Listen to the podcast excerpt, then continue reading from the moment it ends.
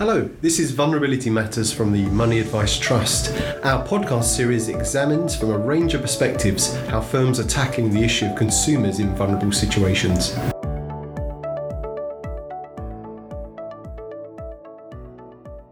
Hello there, welcome to the podcast. Today we're coming from Lloyd's Bank in London Square Mile, the historic location of much of the capital's finance industry. Now, what were you talking about in 2004? The government's plan to ban smoking in pubs? The merits of the 10 countries joining the EU that year? Or a new TV show called Strictly Come Dancing? What most of us probably weren't talking about, however, was mental health. Now, this may seem hard to imagine, but in 2004, mental health was not quite on everyone's lips, and it certainly wasn't a public concern of financial services firms. This, however, changed with Professor Elaine Kempson's independent review of the Banking Code in 2004, where she made the recommendation that banks and building societies took action on the most appropriate ways to assist people who have been diagnosed with mental health problems that could impair their ability to handle money. In doing this, Kempson set in motion a chain of events that would change financial services forever. 14 years later, mental health is arguably one of the most talked about issues in financial services, with industry best practice guidelines, tools and training programs, a host of research studies, television awareness campaigns, and even two national charities with mental health and money in their names.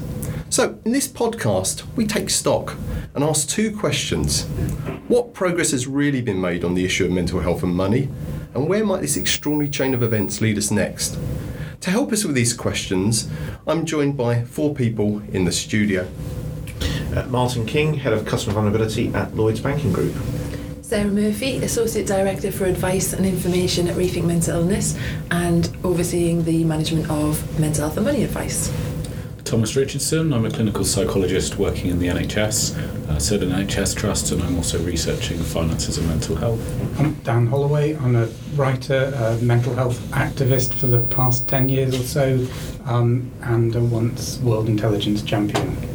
And we're, of course, as ever, joined by Minesh Parikh, our producer, who oversees the series. So, one just quick note before we get going. Throughout, we'll probably all use a range of terms to talk about mental health problems. Now, while we know that language really does matter when it comes to mental health, we've all agreed to sidestep a debate about definitions or ontology, unless we really have to get into that. And instead, we'll use these terms to refer to as just a set of changes that can happen to a person's thinking, feelings or behaviour, that can often last for some time, and which can significantly alter affect a person's everyday life and relationships. And while these changes might result in a medical diagnosis, we recognise that this isn't inevitable, particularly where people may not be aware they have a problem. So let's start. We're going to start talking about this progress over time and our perceptions of this progress. And we're going to talk firstly to kind of Martin King, who's been at the centre of strategic operations with Lloyd's on mental health right across the banking group, and also Dan Holloway, who has that personal and campaigning insights on mental health and financial services. So Martin, just to start us off, why is a bank like Lloyd's so interested in mental health? So mental health is, I think you've already kind of alluded to, it's a subject that's gathering significant pace externally across general society, not just within banking and finance. But when we think about how do we look after vulnerable customers, mental health sits alongside a number of other vulnerabilities. So it's not a siloed point. It affects a large proportion of our customers. But also, more interestingly, we have over 70,000 colleagues who work for us. And fundamentally how they react and their own mental health will impact on how we look after our own customers. So it's one of those areas where understanding it is key. How do we actually address it? But also the fact it permeates through an awful lot of our interactions day by day, regardless of the channel. So whether we're doing face-to-face, over the telephone, or even online, someone's mental health will be impacted by their money day in, day out. Well, that's really interesting. So it's a multi-channel approach, so looking across face-to-face, voice, correspondence, digital, and it's both about staff and it's about the customer, or the prospective customer. So how far then have you come on mental health? If you had to think about the last 5 years, what would people perhaps notice compared to 5 years ago to where Lloyd's are today, and what might also go unnoticed, the work that goes on under the radar? So I think how far have we come, it feels like an awful long way, but not far enough. So I think that there's a the fact that we use the term, the fact that we have it written in policies, we have it Within procedures, we are training people on how to spot and identify and encourage people to disclose.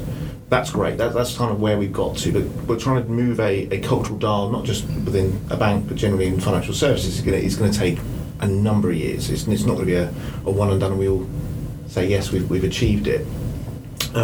How we look at mental health within our collections and recoveries practices has changed dramatically.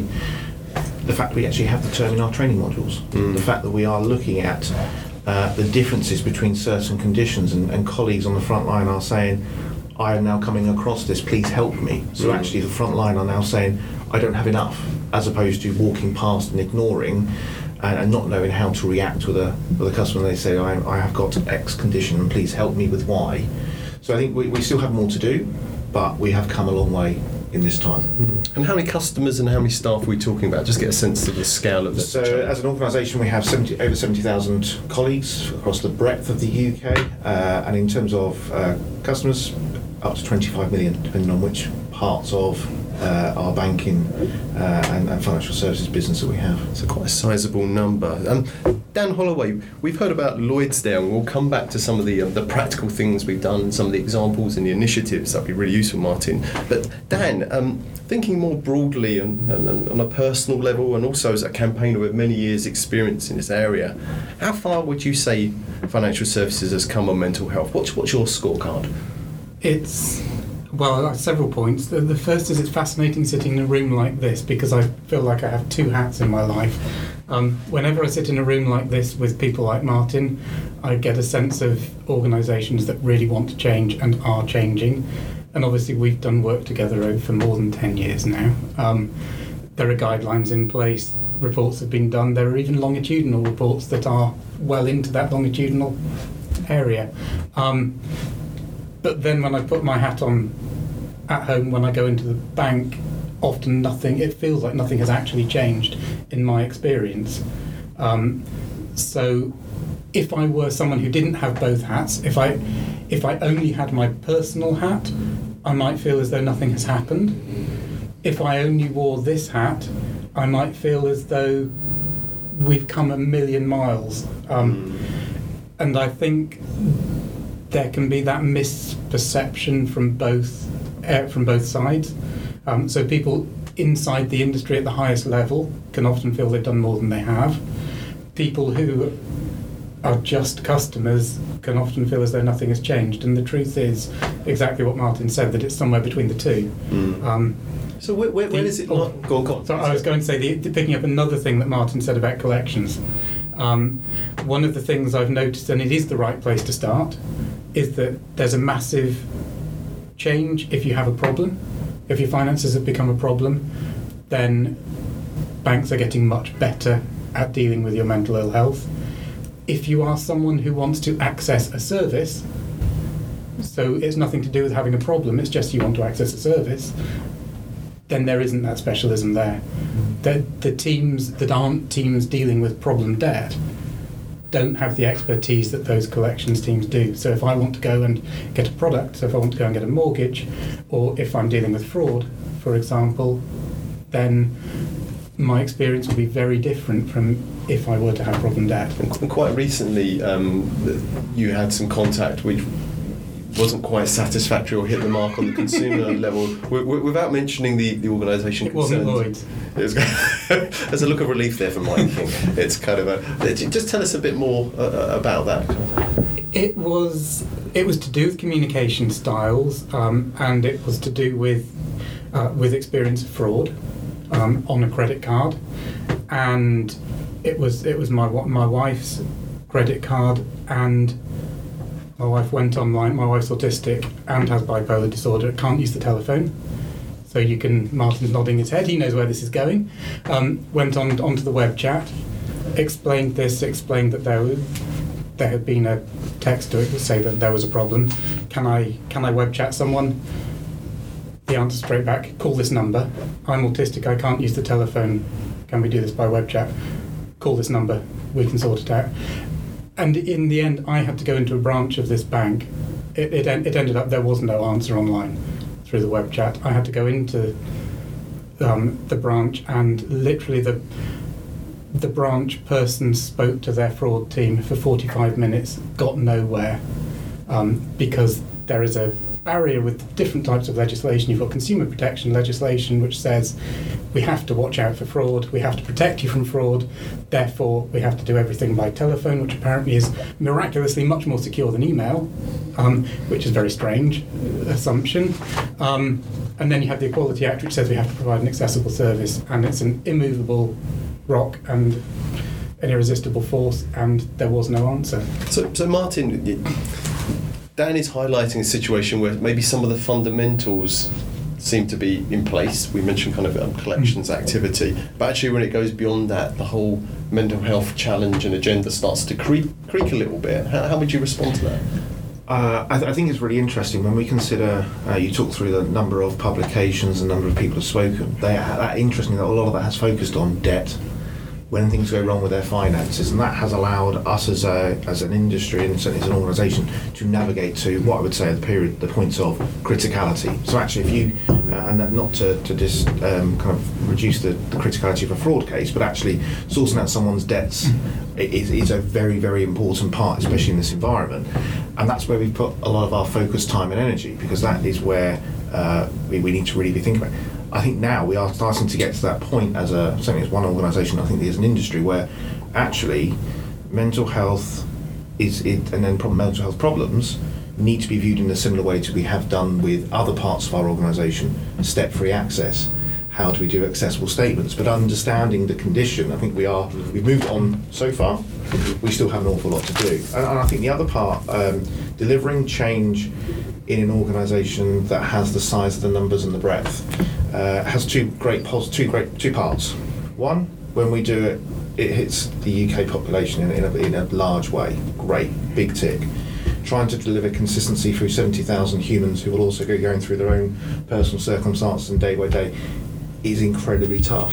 And doing that at a time when there's not a small amount of regulatory change anyway. So whilst we talk about mental health and vulnerability, and it's my area, I'm sitting alongside GDPR, I'm sitting alongside all the other various regulatory pieces. So I think it sometimes feels like an oil tanker, and actually delivering technological change is a bit easier. Yeah. Delivering change through people is always going to be tough.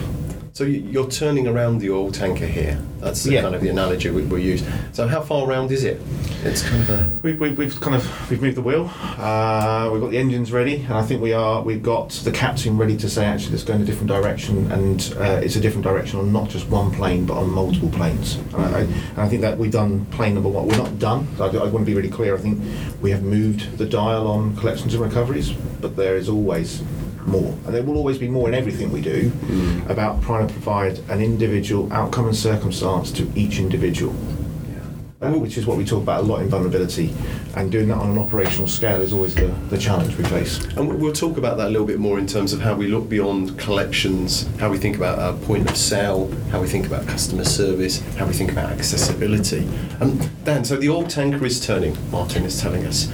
Some people might say smaller boats, I'm going to stretch this metaphor, like Monzo or Starling, are moving a lot more quickly, and that can be very frustrating for people kind of who are living day in, day out, just trying to get on with their lives and deal with the mental health issues in their life. So given this old tanker is still turning, kind of how can we help organisations such as Lloyd's in addressing that range of mental health experiences, in looking behind the label and getting a sense of kind of how they really could engage with this in a way that would be meaningful to you, to your wife, and to people out there?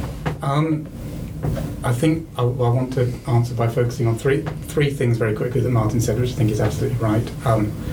That yes, you are absolutely right to start with problem debt as the starting point to seed things out, because that is where it's really critical.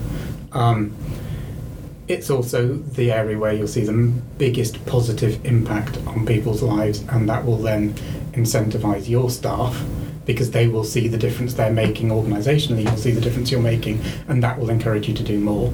So it's the biggest driver for change internally as well as externally. So that's brilliant. I absolutely agree that you have a massive problem as a large historic organisation compared to little firms just starting, and that's really, really difficult to address. one of the obvious ways to address that is through technology, which isn't a popular answer, because one of the really positive things that I think can happen is to bring a consistent service is to automate a lot of the things that are currently done by humans. And that's obviously a really controversial thing. We talk about different mental health conditions. A lot of people like to talk to a person, and that's an essential part of their mental health condition. A lot of people like not to talk to a person or need not to talk to a person, and that's an essential part of their mental health condition. And I think personally, the more that can be automated, the more consistent, because we know from your research that the one factor that changes someone's experience is the experience of mental ill health of the person they're dealing with in the organisation. That's the one critical factor that makes your experience better. So we do get people with inconsistent experience, and I think AI and automation is going to be either working with people, AI working in conjunction with the frontline staff, or AI on its own through chat, is going to be the answer to the consistency problem. Thanks, Dan. We'll come back to technology at the moment, and Dan referenced a research study conducted with my colleague Jamie Evans and Sharon Collard at Bristol, which we'll put on the podcast kind of webpage.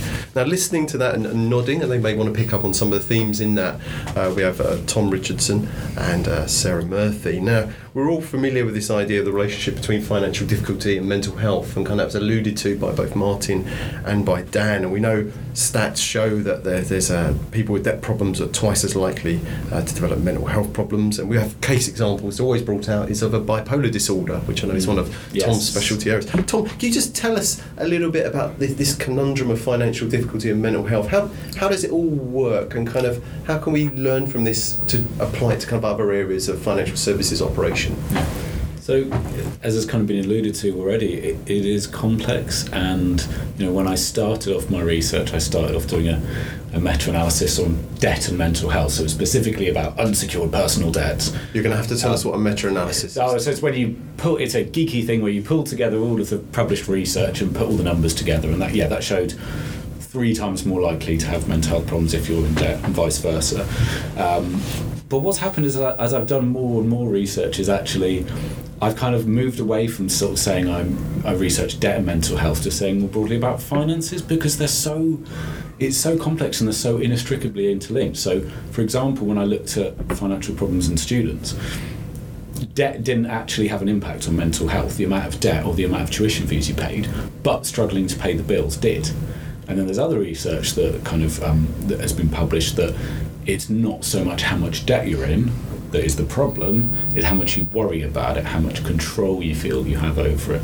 So it is all interlinked, and there's some people who will have £2,000 overdraft and not be bothered by it. There's other people who will have £200 and will panic, and this is where obviously I'm biased, but the psychological aspects are really interesting and something that we could potentially intervene in. So there's lots of relationships, and I think that it's interesting the kind of Dan and Martin are saying about it's gone beyond debt, because yes, there is lots more beyond debt. If someone's anxious, it might be hard for them to plan ahead, to make a budget, to open their bills even. So it's not just about whether you're in debt, it's whether you can pay the bills. So we'll come to those psychological aspects in a moment. Let's just bring Sarah Murphy in here. Now, Sarah, you oversee the Mental Health and Money Advice Service, which is the first UK service to combine support for both mental health and financial problems. We should say it's funded by Lloyd's. Is that correct? Yeah, I'm glad that's correct. It's kind of would have been embarrassing if it wasn't. So you tell us a bit about the service and some of the themes that you've heard from Tom there about the psychological aspects being more than about debt, and some of the issues that kind of Dan and Martin have alluded to in relation to that, either that human contact or that kind of automation. It's kind of what's your take on this? So the reason that we set up Mental Health and Money Advice was to try to tackle both of these problems together, but thinking about money in the round, not just about debt, which everyone's kind of alluded to already, and the issues around budgeting, about understanding your rights around what welfare benefits you might be entitled to. All of those things are very stressful, and if you are already living with a mental health problem, then you need to understand what you can access and how you can deal with money in an appropriate way, regardless of whether you've got debts or not. So the service is a telephone-based service, covers all of the UK, and it offers a holistic approach to looking at money and mental health. So we will do a welfare benefit check, and we'll help people make a claim for appropriate welfare benefits or help them appeal decisions if it doesn't go their way. We will help them with budgeting and looking at income maximisation options, talking people through budget sheets and where they might be able to save money in different areas, applying for grants and trusts that they might be entitled to, again, regardless of whether there's any debt. But of course, we will then support with debt issues as well. So the service launched last November. There's a website which covers a wide range of money information through that mental health lens, including how to pay for social care, prescriptions, the health aspects as well as the money aspects. And then the telephone service, it's a really small team, so the only way that we're helping people at the moment is if they're referred to us by certain referral partners, and that's where we give them that holistic advice and take on casework if we need to. So a consumer can't contact the service directly. There has to be a referral. That's right. From who? From a GP, from a psychologist like Tom, or from a bank, or yeah. So at the moment we're trying to build up our referral partners. As I said, we're quite a baby service. So at the moment there are 4 mental health charities who run services across the UK, and their services can refer in. So Rethink Mental Illness, Havel Mindwise and Support in Mind Scotland run housing services, advocacy services, community services. So if people who are affected by mental health issues are accessing those services and have a money issue, then those services can refer in. We've also started a partnership with National Debtline, with Step Change, Shelter Cymru, Advice NI. We are liaising with some NHS providers in Scotland and trying to get them on board, and hopefully very soon Money Advice Service will be able to refer in as well. So this is very interesting. Listeners might be thinking, well, shouldn't advice services across the UK be able to deal with people with mental health problems and financial difficulty? So I'm wondering what extra, what do you do differently that maybe a Step Change or a National Debtline or a Citizens Advice doesn't do with its clients? Yeah, I think when we set it up, what I wanted was a one-stop shop where people could come to us and just feel, oh, I'm understood, I'm not judged, this person gets all of the issues and can help me with all of the issues. I used to work at National Debtline and I was very frustrated sometimes on the line because I could give some excellent debt advice, obviously, but I couldn't advise on welfare benefits. And if you're working on a budget sheet and actually that person has got a deficit budget but could do with some welfare benefit advice, I wasn't able to go and help them with that. I would have to then signpost them on and just hope that they got an appointment. They'd have to then, tell their story all over again. So we wanted, and I also couldn't, because at the time I wasn't trained on it, support in any way around any mental health issue. So what's different is it's a one-stop shop. We can explore, are people getting support for their mental health? If not, talk through the options for where they can go to get that care and support. Are they getting all the welfare benefits they're entitled to? If not, we can help you apply for that. Have you got a debt issue? Yes, okay, we can help you with that. And it's the same advisor who will deal with all of those issues, so people aren't having to, if you've built trust with a person, then that's the same person that you're dealing with. What scale of organisation are we talking about here? How many clients are you, people you're seeing? How many people work? Yeah, so it's very, very small.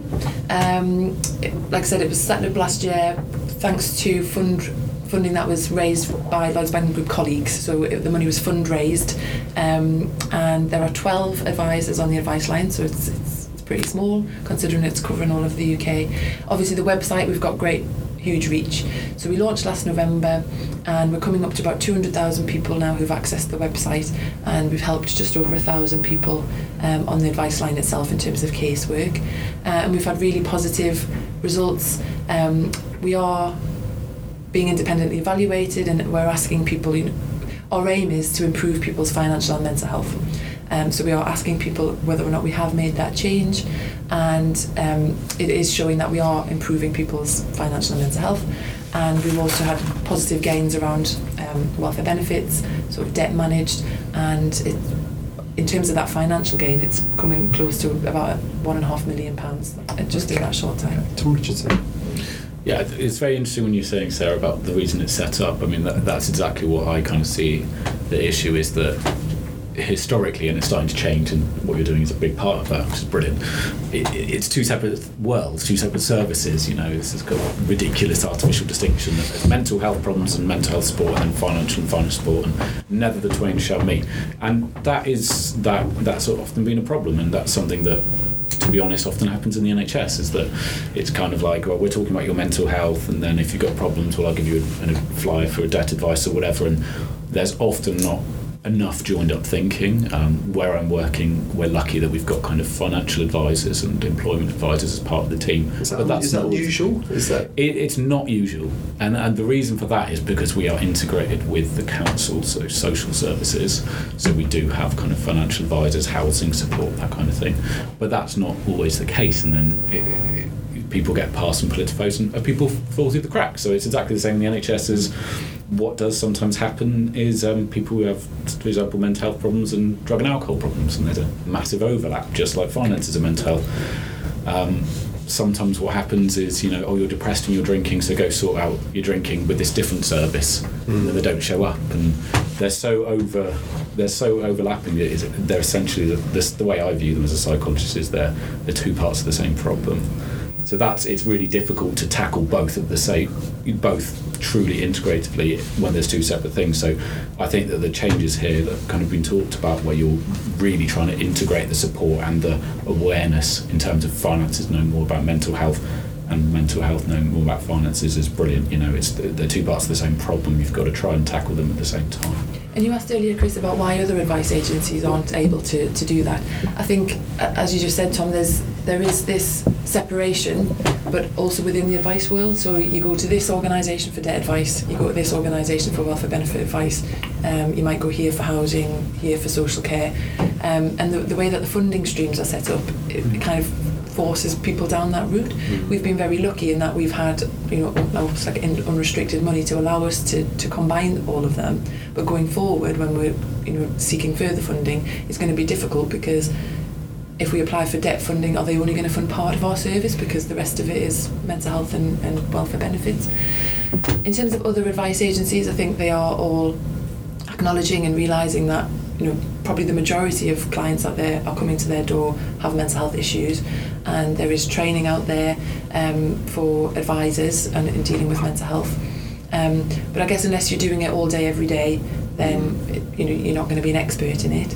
And also, again, because of the funding, oftentimes people are limited in terms of the amount of time. Advisors are limited in terms of the amount of time they can spend with a client. And actually, what we're finding is, you know, we don't have those time limits. We can spend the time that we need with the client to get the outcomes that, you know, they're hoping for. We don't have a 3-strikes-and-you're-out rule. If people, you know, drop off in terms of contact, we understand that there probably a myriad of reasons for that, so we will keep on trying to engage with those people. So I like the allusion to kind of unrestricted funds, not kind of a phrase that you hear very often these days, and it is interesting in terms of being funded by a commercial organisation through colleague fundraising to then fill in a gap that perhaps doesn't exist through kind of state funding, and maybe that's something you can come back to kind of later. Sarah, Martin, you wanted to come in? Yeah, I wanted to come in and talk about, I guess, the various parts of the health service and the various parts of the advice sector are sat in the various silos, and I think as us as a bank, we are trying to work out where's the line on when in terms of our role, and where do we draw that? Where do we start to either go too far or not far enough? And I think this is where, in other areas of the vulnerability spectrum, we are starting to get those lines, which is very helpful, because I guess the other part of it is beyond that line, what is there to support the individual? And we are social workers, we are a bank, we are health professionals, we are a bank. And it's actually now having these types of services which are maturing almost at the same time as the industry is maturing, that is actually providing a much better route. So we are hopefully able to deliver a better outcome, but they do need to mature at the same time, because again, advisors on the phone taking a call, they could be taking hundreds of calls a day, do we unfortunately then get to a flip side point where they get the Rolodeck out and they check which one of the support agencies do I refer? This one is at one of the hundreds, or is there a couple of key centres of excellence almost similar to what we discussed here that can do that holistic support? Well, I was going to ask about this centre of excellence idea in terms of kind of spreading that expertise from the service to other people in the advice sector. Is that part of the thinking and the plan?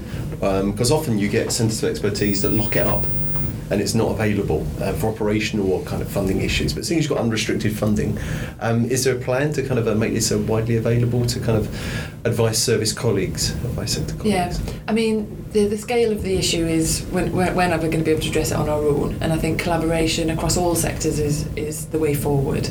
And so, like we said, we're working with some of the big players in the sector now anyway, and hope that kind of partnership will continue on. In terms of training and support, almost being like a specialist support service for that range of advice agencies, we'd certainly be keen to explore. We want to get over our first year of just being as we are and then take stock and look forward and see what we can do.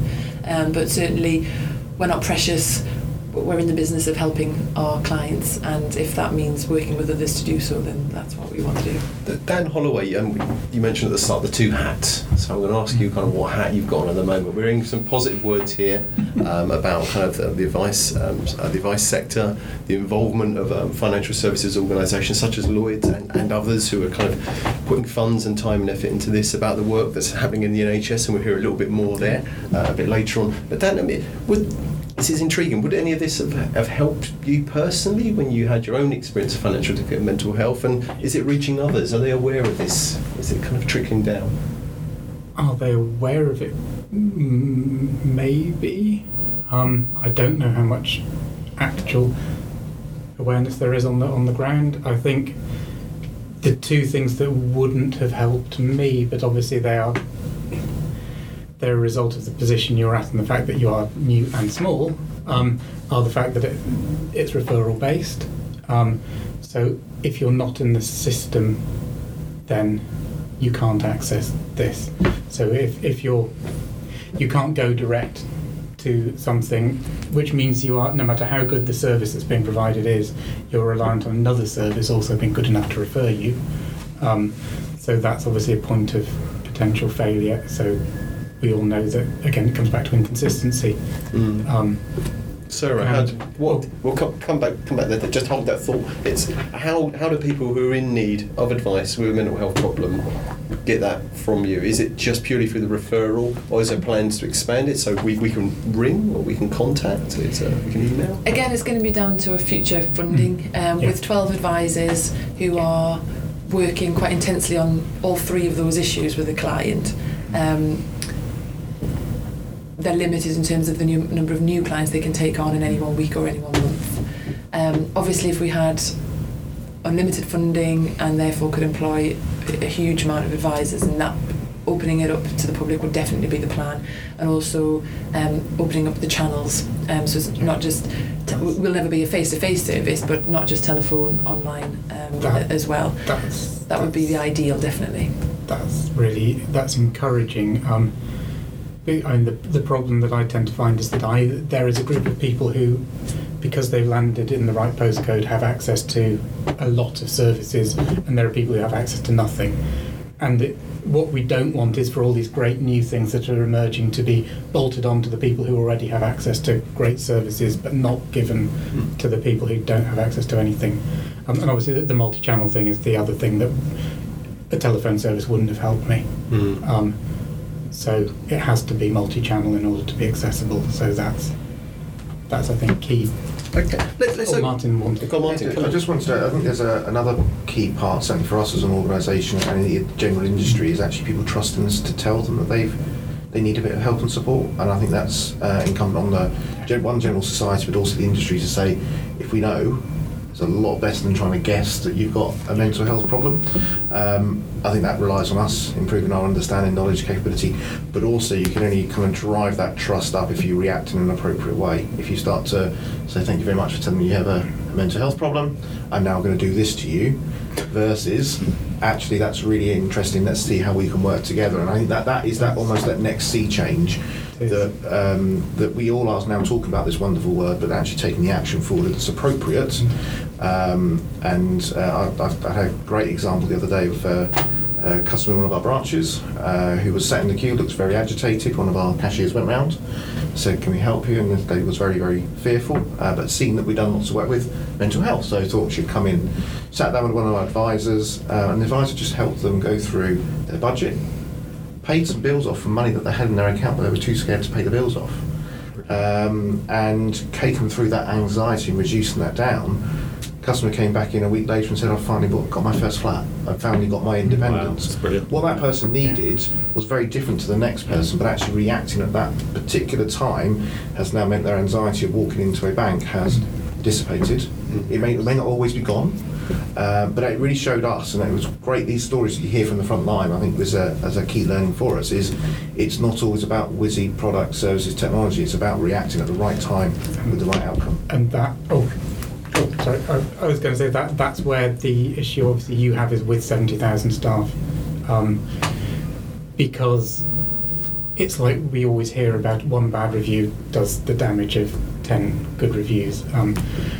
It's not a bad experience someone has had that will stop them going to the bank. It's the fear of a bad experience, and they only have to know one person who's had a bad experience for that fear to be there, and what will overcoming that almost rumour is a massive job, so that yes, and if things are going to go forward, that public relation exercise of there being no one in your circle who's had a bad experience is a really, really big obstacle.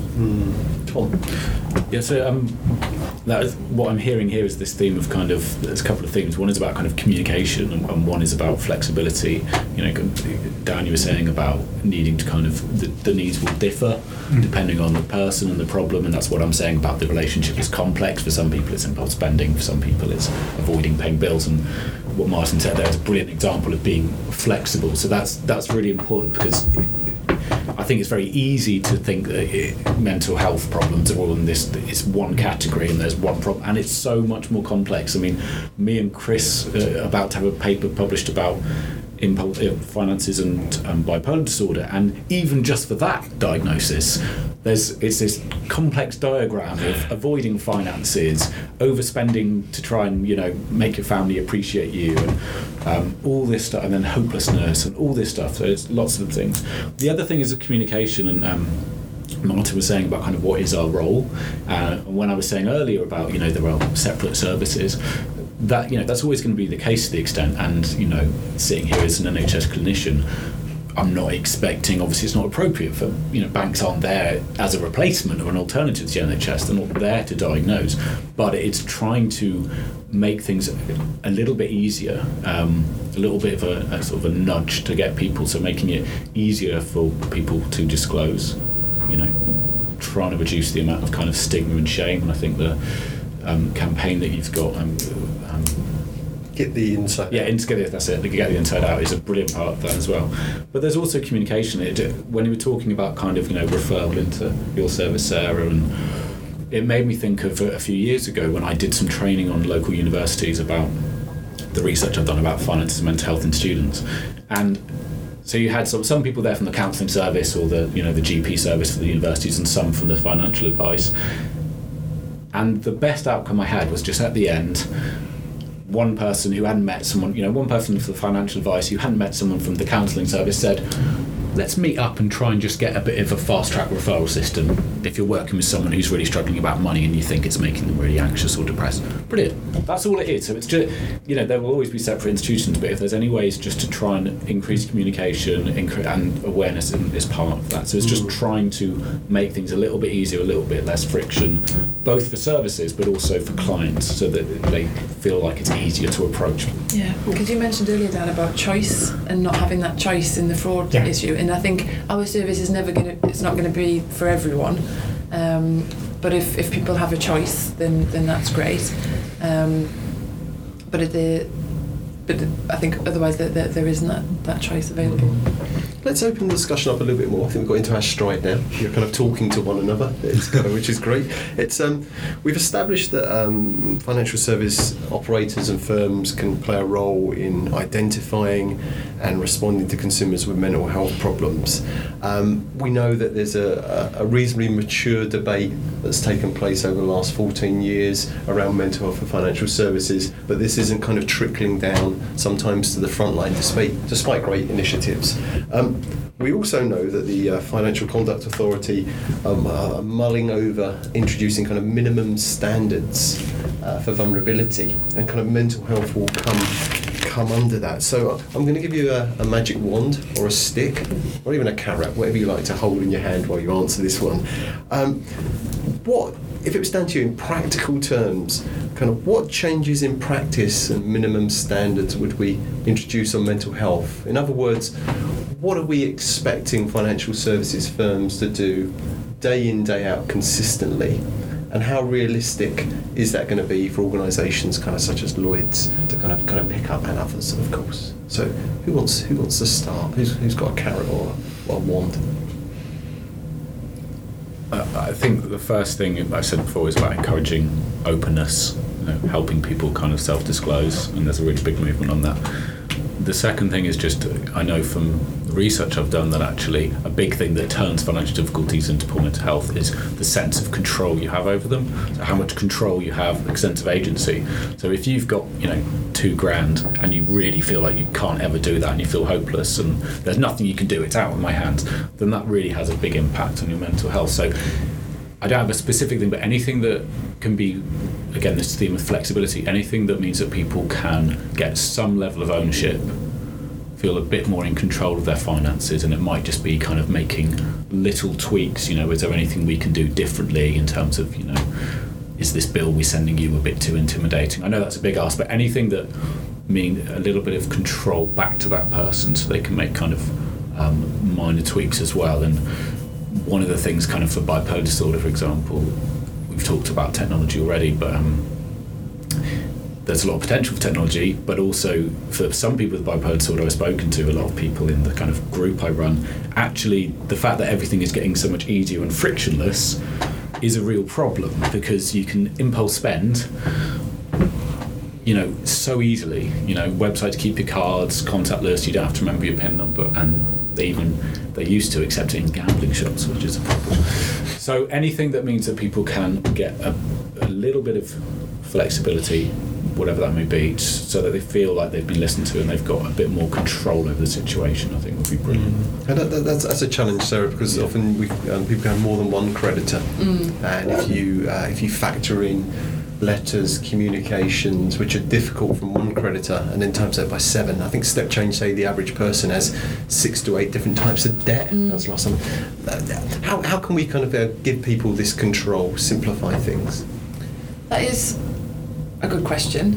I mean, I was thinking about your original question on the way down, and the things that I had been thinking about were around, the things that we see on the advice line in terms of the main issue that seem to be pushing people into a problem is just how easy it is to get credit, and that's oftentimes because it's been made on a computer-based decision about what's on your credit reference file rather than an affordability decision, and actually whether you have a mental health problem or not, or having lots of debt might then trigger a mental health issue, is there an onus on the financial sector to ensure appropriate lending decisions based on affordability for everyone anyway?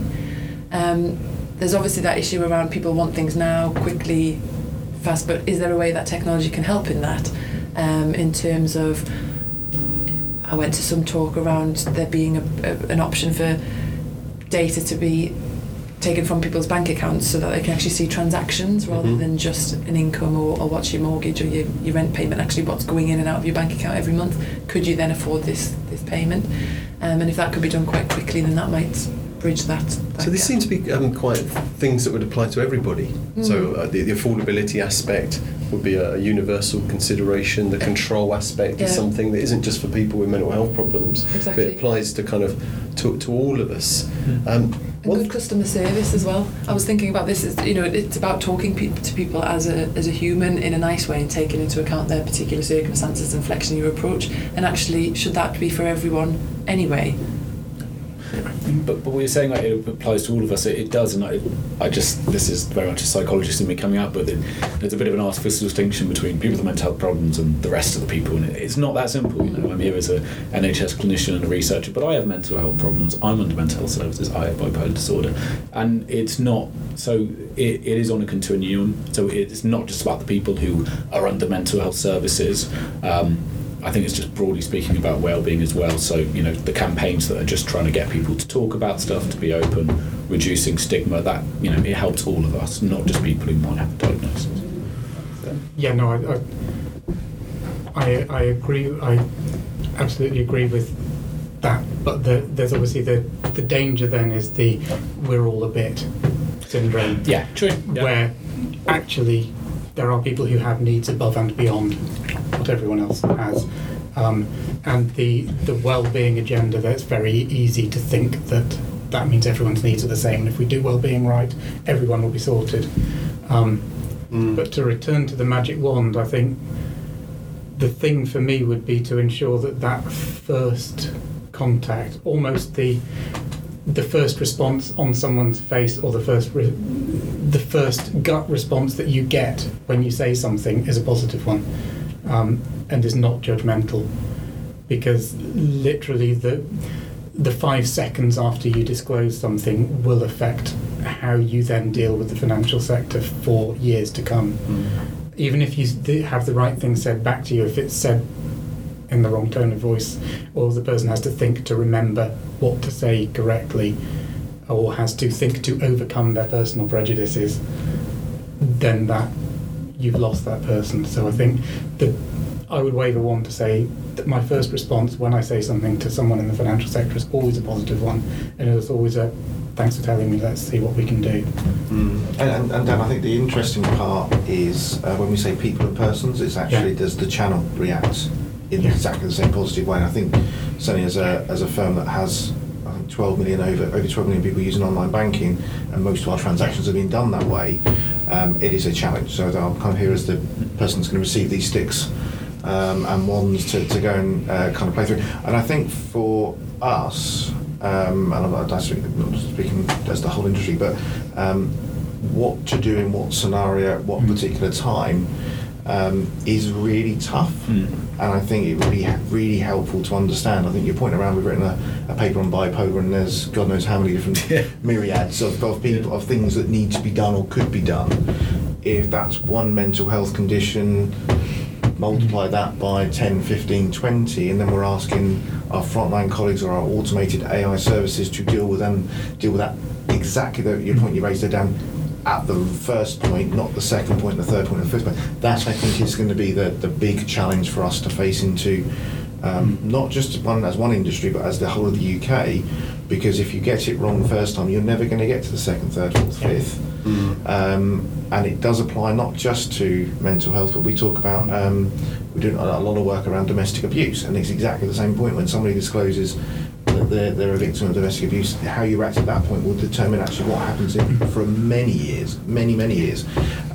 So I think that is the challenge, is how do you boil that into those things that can be done operationally, those things that need to be done exceptional, those things that should appear in policy, and then those things that just become as is, and our inclusive design, the old Chris used the drop curve design. What can be drop curve designed out, but also what needs to be above and beyond.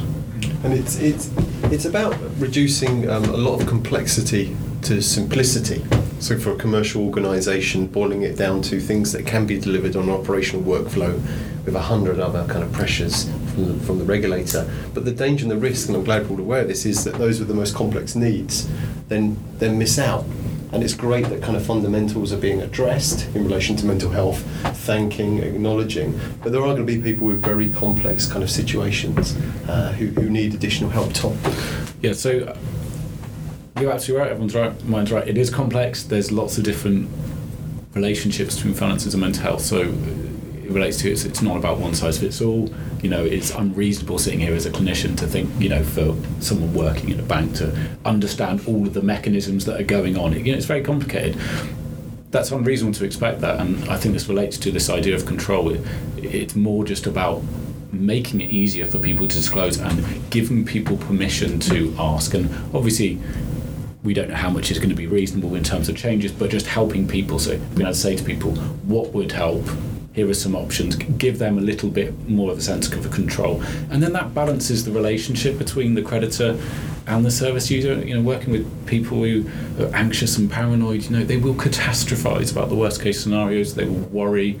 So they will be thinking all of the worst case scenarios about what might happen. So just for someone to kind of ask, is there anything we can do?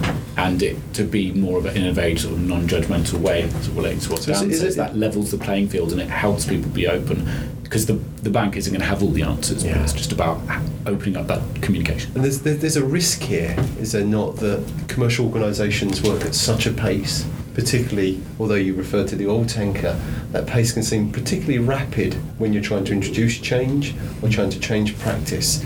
And turning to kind of the voluntary sector or to people with lived experience, how do we manage that? I've noticed in the last 5 to 6 years that demands on time for input and expertise on the voluntary sector and people with lived experience are often quite huge, and there's that conflict between seeing a huge opportunity to change and also kind of maintaining your own well-being and getting on with your day job. Do we have any thoughts about how we kind of keep that balance? And all, obviously Lloyds have got behind the service and provide some funding for that, which is a welcome injection of funds, and I know it's raised by colleagues. I just wonder, how do we maintain that balance to make sure the commercial sector doesn't rush off into the next intervention? I think it's beyond just mental health in the various other parts, but it also feels that the voluntary sector and the third sector and those in policy have been pushing at this door for an awful long time, and it's almost the door's swung open, the person trips over the front door and finally finds himself in the house going, I've been knocking on this door for years and years and years, and what do I now do? And I think that almost needs to become a normal type approach for the third sector to engage with organisations in a commercial environment, again, not just banks but other sectors, because actually all the other sectors are realising as we become more and more digital, more and more chasing the same kind of organised customers, and we have all the same customers, that actually expectations are rising individually. That's great, that's absolutely great. So it's dragging, almost the consumer is dragging the commercial organisations. And we also recognise in the last couple of years, is that we do not have the answers, which is absolutely brilliant in my opinion, because we realise that actually we can go and get the answers from the people that do, but it does require almost the scales need to balance at the same time. Yeah, obviously the thing I've done to keep that balance is to set up my own, with the help of Oxford, is to set up my own company to do just that, to turn that lived experience partly into... The help of Oxford, not the whole of Oxford, although I'm sure they're behind you. Oxford University Innovation. Yeah, so tell us a bit about that. So yes, I have been given support to set up a company which trains organisations in creative thinking, but it's largely around inclusivity and how to run an inclusive workplace. And be creative around that, so that's one thing that it is possible to do, is to not have the day job and this other thing, but to a new sector. I think it would be brilliant to see a new sector emerging of not quite social entrepreneurship, not quite charity work, but entrepreneurship with an inclusive dimension that can work in partnership with. That's great, and we'll put those details onto the website. It brings up entrepreneurship, and technology was one of the issues that I know lots of people. If we're on a flight coming back from Malaga, by the way, the tables would be now put into the upright position. Please move your seats forward. We're entering the last 10 minutes of the podcast. Tom, you're interested in technology. In fact, that's how we met right back at the start. I mean, can you tell us a little bit about some of the work you're doing around technology and financial difficulty and mental health at the moment? Yeah, so there's some ideas I've had relating to the research done about bipolar and finances. I'm working on, but I'd like to think about in the future being a bit more clever and specific and psychological about testing out kind of when people are manic. You know, we've talked about this, Chris, you know, trying to work out when they are manic, when they might not have capacity, rather than just, I'm going to opt out of this because obviously it fluctuates. Sometimes they'll be fine and sometimes they'll be very unwell. So that's kind of one idea I've got. And I've been working in my role outside of the NHS with Silver Cloud Health, who do computer-based CBT, and they do a lot of work in the NHS, kind of CBT online for depression and anxiety.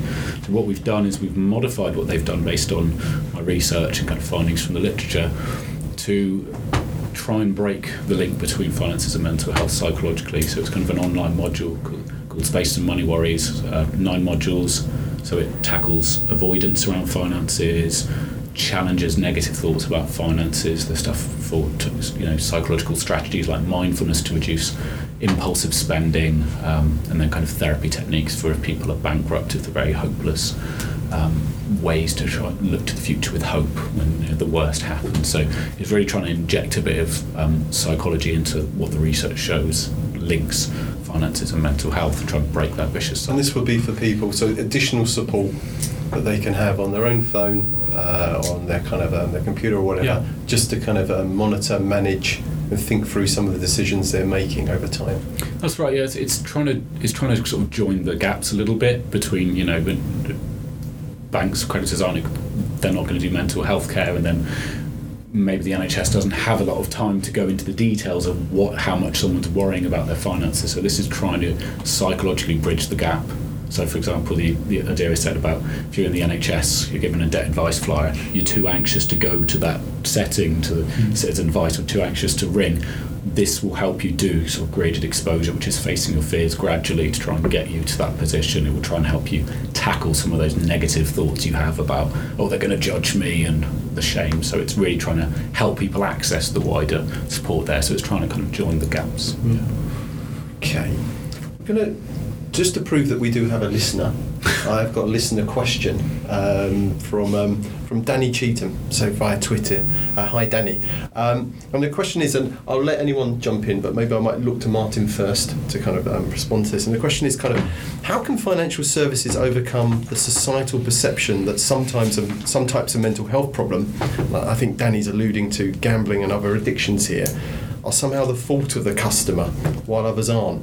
Danny's adding that this can cause stigma and secrecy, and it's an attitude that really needs to be changed. So, what's your thoughts on that, Martin? So, I think my first response would be that it's a wider societal question. So, it's not just for a bank. And I think we also, interestingly, we've talked about a bank being an organisation and everybody inside it has exactly the same thoughts. We don't. We've got 70,000 people that have always got their own thoughts and are also going through those kind of issues and concerns, and I think it's for us as a corporate entity to recognise and to educate that it isn't. They are different, they are a mental health problem, but I think also if we think about gambling and generally it's in the now, we've got so much talk around, so many adverts first of all, but so much talk about actually what's the role for government, what's the role for the gambling industry, those areas, to tackle this as a problem. And I think that's happening at the same time as you're trying to talk about delivering better outcomes for people. So I think it's happening, but how do you get it to a point against the backdrop of all the other things that are going on? It is very, very tough. And I always feel like I'm saying it's tough because it's big and it's horrible, but it is. But I think we are turning that dial. We've turned a dial where we're talking about mental health, mental well-being daily as an organisation. I have been in the organisation for almost 20 years. That certainly wasn't the case when I first started counting cash on a counter down in Waterloo but in Hampshire. So that is that change, but that will not and cannot stop just because we've got to this point today. Yeah, it's that positive response. It's always some types of vulnerable situations are good vulnerabilities, and some types are kind of ones that we kind of don't kind of connect with immediately. There's a sort of moral or a value judgment to that, and perhaps we see that within mental health as well, in terms of we might be comfortable talking about depression or anxiety, but if you have someone with personality disorder or someone who's a little more challenging and difficult to deal with, maybe that's something we don't. Even in the best practice organisations, you still see it with the language. I know we said we wouldn't talk about language, but you do see it in the languages when you talk about people's preferences. Like, what's your communication preference? That's a massively stigmatising word because it suggests it's not a need. It suggests that the people who need to communicate in a certain way have been awkward and chosen to communicate that way rather than accepting that we all have different needs. So I think there's a massive societal change, is exactly what Martin was saying. Fantastic. And so just lead on to that, I think there's also the impact of people's own experiences and own exposure. Yeah. So if we think about how we will look after people with cancer, it's a very prevalent thing in society. Everybody knows somebody that's gone through it. Therefore, they have a view on how their employer should deal with them and how their bank should deal with them. I think we are starting to get that with mental health. People are going through it and lived experience or have someone, know someone, because we are raising the bar, but it does feel many years behind, and therefore people are now to turn around to me and say, I think we should do this. Great, that's great to hear that we can move that forward. Fantastic. We're going to kind of wrap this up with one last question.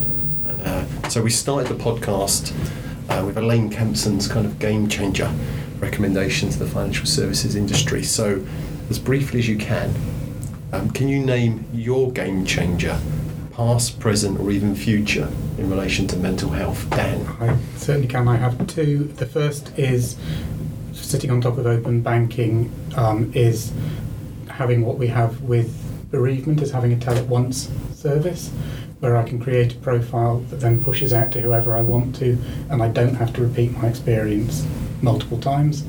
And the second, in looking to a longer future, is we were talking about tailoring things, and I think Netflix can curate your exactly what movie you want after 3 or 4 interactions with you. I think we have to be more open to using AI and machine learning to tailor banking services to individuals, including those with mental health. Tom? I think, like I said before, anything that gives people a sense of control and some ownership and being able to feel a bit more on top of their finances, technology might be a part of that, and both in terms of making it easier to access finances, but maybe for the people who are prone to impulsive spending, trying to give them a bit more, using technology to give them ways to reduce their vulnerability to impulse spending when they're unwell.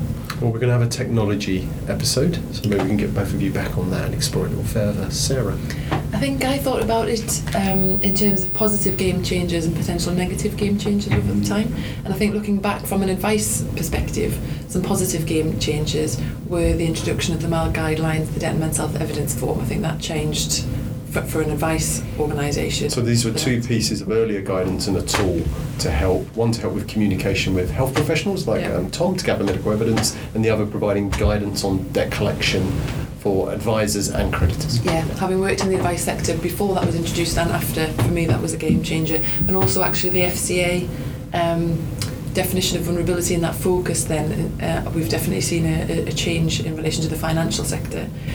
I think a negative game changer, and one that hasn't come up in discussion yet, interestingly, because I thought I probably would have banged on about it before now, is changes to the benefit system. If we're thinking about money in the round, the changes to the benefit system is a huge negative impact on our client group, and that's the main issue that we're dealing with at the moment on the advice line. Thank you. Martin? I think I'll probably finish on simplification. So whilst mental health is an ultra-complex topic, actually how can we get to a point of simplification for people that are having to react positively at that point, and helping those individuals, those channels, those bits of technology even, to react in the right way. That will be the game changer, because that will encourage trust, it will encourage people to disclose, and it creates a much more open environment that's delivering what people need. Fantastic. Well, we've reached the end, sadly, but I think this is an issue that we should return to in the future, particularly given all the interest around it in terms of both the kind of the human and the social side of engaging on mental health, and also the technology as well. If you've been affected by or interested in any of the issues or the initiatives or the apps that have been discussed or Sarah's service, then please do visit www.moneyadvicetrust.org/podcasts for more information. Thanks for listening, and goodbye.